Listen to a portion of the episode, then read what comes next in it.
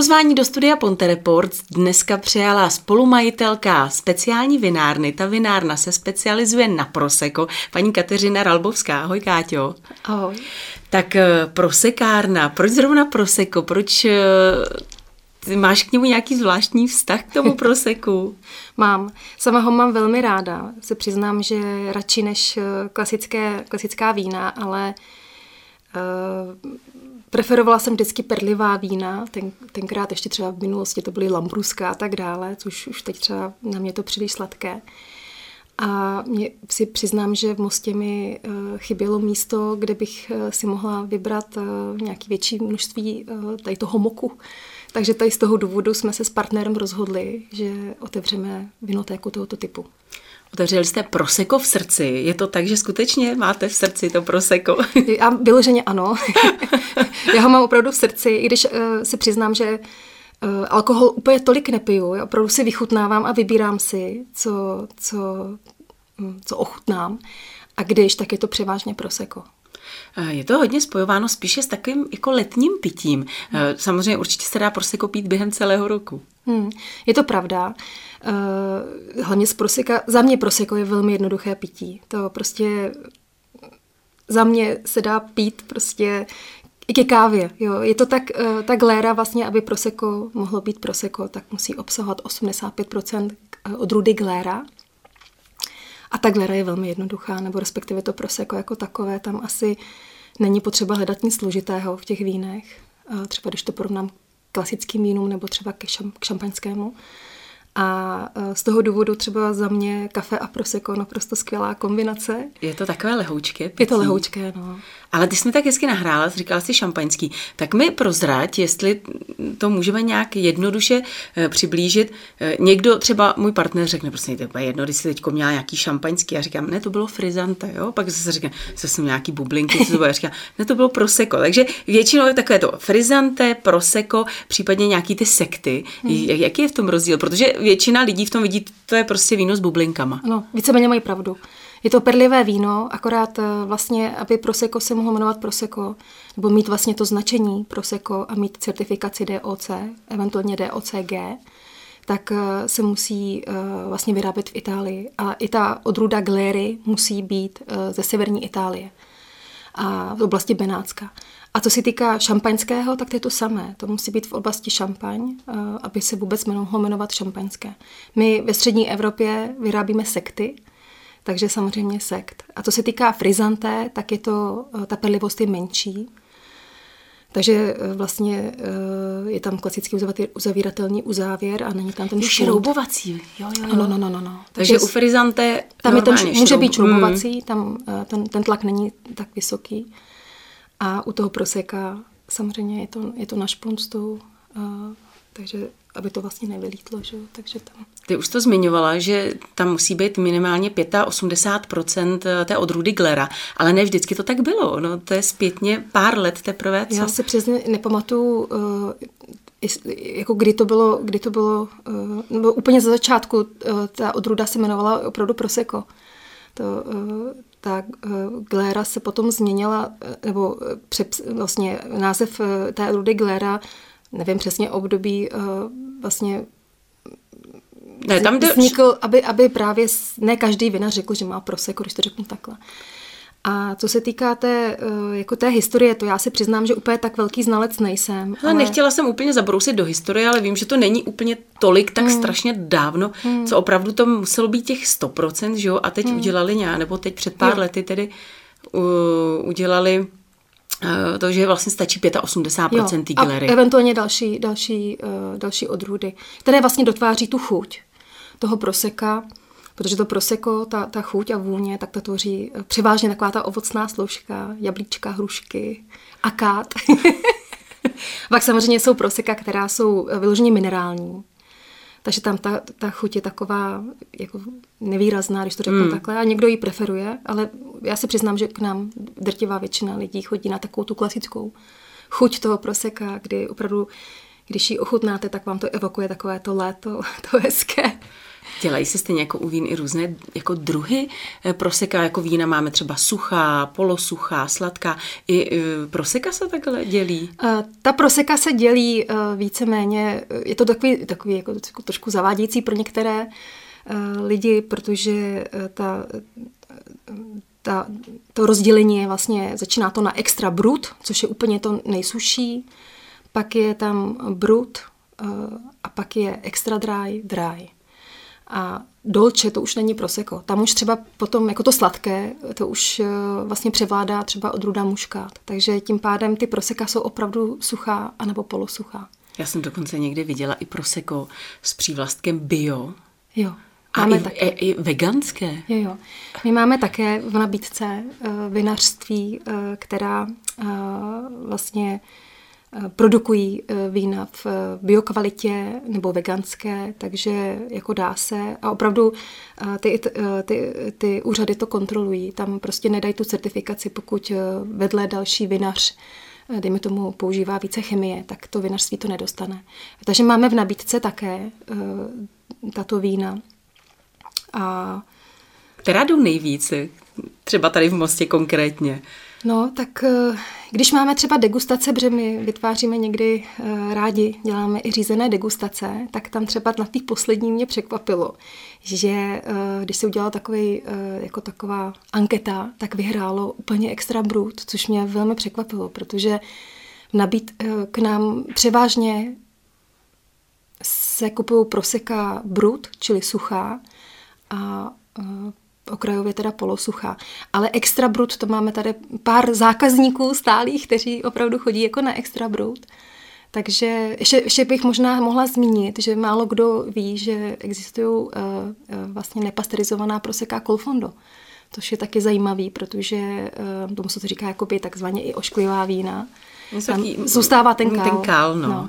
A tam to chutná, to je třeba příklad i mého partnera, který třeba má radši víno klasické a proseko, tam jsem tam úplně to není jeho... Takový holčičí pití prostě ten no, chlap to jako většinou. Tak... Radši, ale co třeba uh, zvládne, tak uh, to kolfondo, protože tam vlastně, i když ho otevíráte, tak musíte ten kalb uh, promíchat a vlastně to proseko jako takové, takové kalné a tam není absolutně cukr. Tam prostě to je úplně bez cukru. A je, jak chutná? Zvláštně.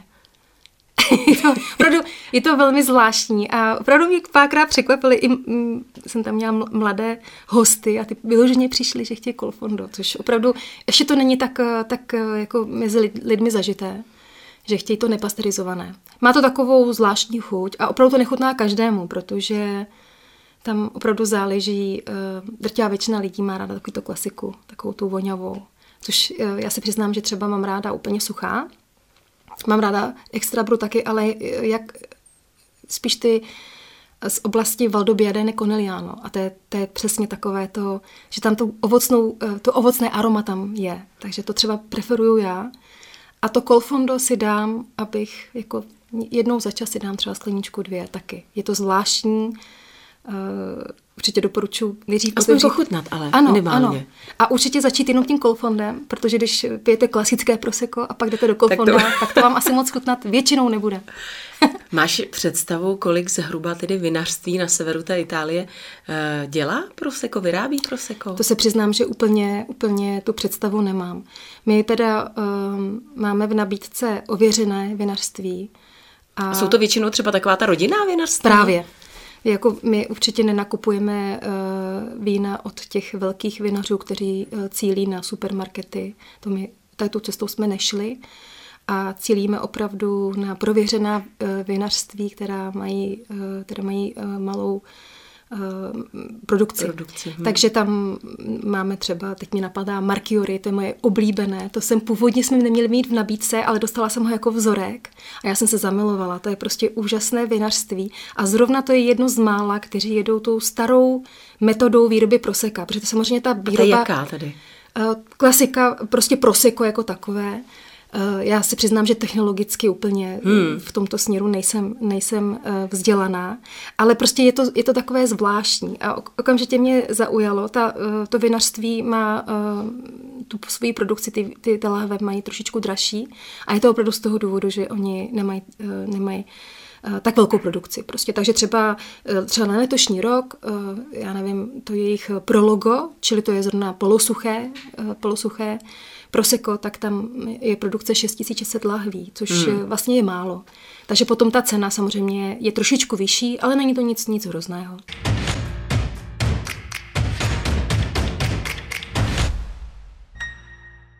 Jezdíte do těch vinařství s partnerem, jakožto majitele e, Proseka v srdci, tak jezdíte do těch vinařství pro teď, ta teď vína? nás to čeká, teda v Dubnu se chystáme, moc se na to těším, takže tam máme naplánované. Ještě teda, e, já jsem si tam e, sama dala tipy na pár vinařství, které ráda prodávám, tak ty jsem chtěla naštívit. A ještě teď se řeší, kde všude teda se, se dostaneme.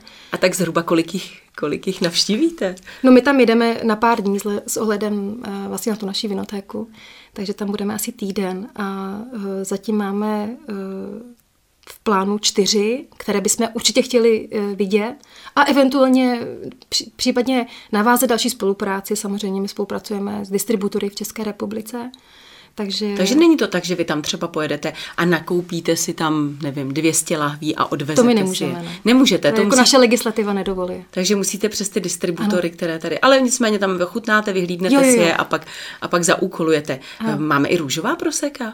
Růžová proseka, ano, i když ono to je taky, to není vlastně, da, není to tak dávno, co vlastně proseka růžová neměla být, měly by se potom jmenovat jinak, jako třeba frizanté. Takže proseka růžová máme, ty třeba nikdy nebudou jako DOCG, eh, jako certifikace, čili ta nejvyšší garantovaná. Takže jsou, eh, je to specifické, zase má to svoje, eh, svoje jako Své odběratel si to, to určitě najde. Protože tam má takovou tu zvláštní dochuť hmm. většinou. Hmm. Takže ano, takže my v nabídce máme i růžová proseka. Když tedy budu chtít opravdu někomu udělat velkou radost a budu chtít koupit to nejlepší, nebo minimálně alespoň, eh, teď nemyslím konkrétní značku, hmm. ale jak už si tady říkala, to DOC, DOCG, ale tak které je opravdu takové to top? Mezi čím bych měla vybírat? Zase, já si myslím, že to je subjektivní opět, jo. Takže někomu chutná tohle vinařství, někomu zase jiné. Za mě třeba za mě opravdu u nás, co máme v nabídce, tak za mě top jsou zrovna shodou okolností, aniž bych to věděla. Já jsem opravdu hodnotila jako vložně subjektivně. A tak to jsou zrovna to Marchiory, bych řekla, a pak je tam jedno krásné vinařství La Antica Quercia. A ty zase jedou prostě takovou tu starou metodu. Ale to vůbec neznamená, že ta novější metoda eh, je, že je špatná. Každá prostě jako ty, ty, ty vinařství, ty většinou se dědí vlastně z hmm. otce na syna. Takže je to jejich rodinný podnik, oni tomu dávají naprosto vše. Takže... Mm, Nicméně to DOCG je v uvozovkách jakoby lepší než DOC, mm, tak určitě kvalitativně. Musí splňovat uh, určité hmm. aspekty, hmm. aby tu značku, aby vlastně tu certifikaci ty hmm. vinaři dostali. Takže uh, vlastně uh, je to je to znám, záruka nějaké kvality. A e, platí v tomhle případě, e, čím dražší to proseko, tím lepší, nebo? Já bych řekla, že to úplně nemusí tak znamenat, protože ta cena se odvíjí podle, těch, podle té produkce, takže to určitě není úplně známka tady toho. Na druhou stranu e, za mě ve většině případech DOCG, DUCG kvalita je prostě lepší. Jo, protože ten vinář, mnohdy tam máte ručně sbírané ty, eh, ty hrozny. A ta kvalita je prostě jiná. Takže za mě DOCG naprosto neuděláte chybu, ale máme v nabídce eh, vína, která jsou v DOC kvalitě a naprosto skvělá. Prostě za mě úplně super. Takže ale prostě ochutnat. Ochutnat. A určitě uh, jsem chtěla ještě zdůraznit, že i když máte perlivá vína teda z produkce jak italské, tak ale zároveň uh, české, protože máme i české vinařství, které se zaobírají výrobou perlivých vín, uh, u nás je to vlastně frizanté, tak uh, tam neuděláte chybu. Prostě je, to, je, to, je to o chuti a je to o náladě, takže za mě jak bychom měli podávat správně, nebo případě, po případě pít proseko? Kolik by mělo mít stupňů? Do jaké skleničky bychom ho měli nalít? Proseko určitě musí být vychlazené, takže když nebude vychlazené, tak vám vypění. Mnohdy to už si sami můžete vyzkoušet. A ta, ta vychlazenost 5 až 7 stupňů. Hmm. a uh, aby se vlastně vyvinulo, nebo aby se uh, ta kvalita toho proseka rozvinula, tak by se měla pít ve skleničkách takzvaného tulipánového tvaru. Takže nejsou to takové ty klasické flétny, jako třeba na šampaňské? Uh, jako neuděláte chybu, hmm. samozřejmě, ale ten tulipán uh, lépe rozvine vlastně tu perlivost. Jo? Ta perlivost se přesune do, do centra té skleničky a je taková je, je, neuděláte chybu. Jo? Jako, za mě, my máme tulipánové uh, tvary. Dá se mluvit v tomto případě o, co se týče pití proseka, už o takové jako nějaké kultuře? Nebo stylu, mě, stylu života? Já, já opravdu v tom nehledala žádnou složitost.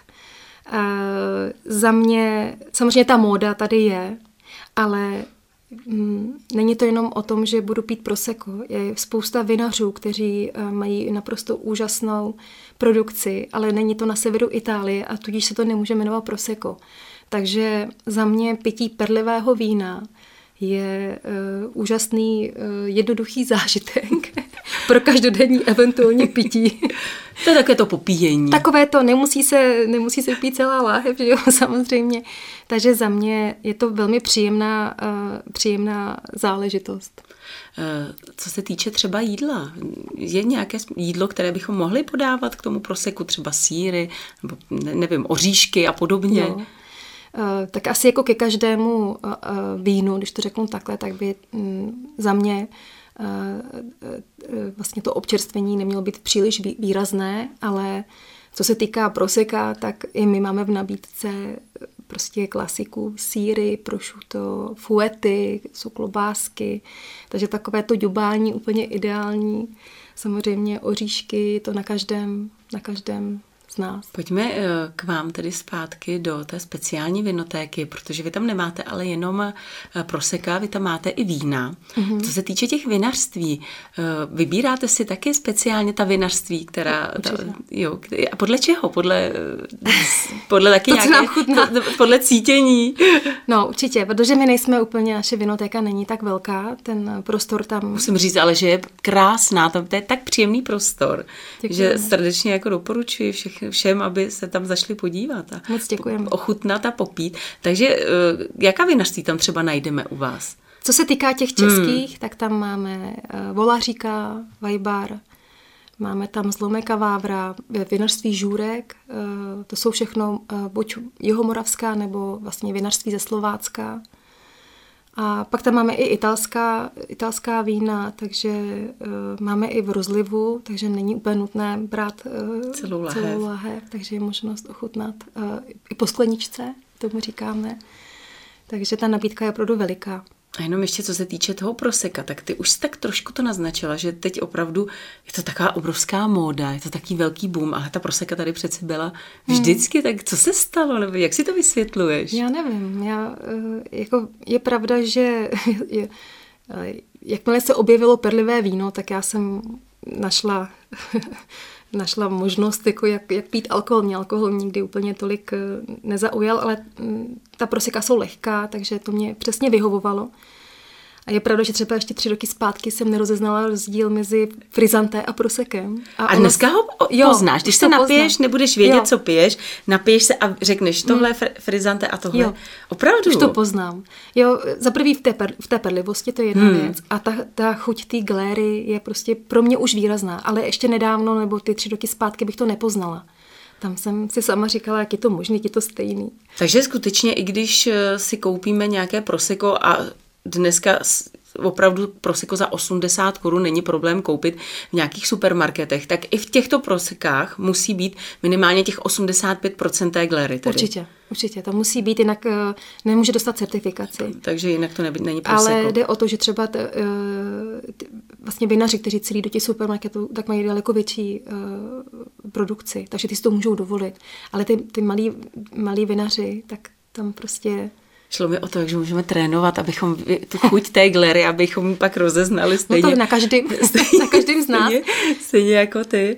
Tak jo, tak já ti, já ti strašně moc děkuji, že jsi přišla. Děkuji za to, že jsi k nám do mostu tuhle kulturu přivedla.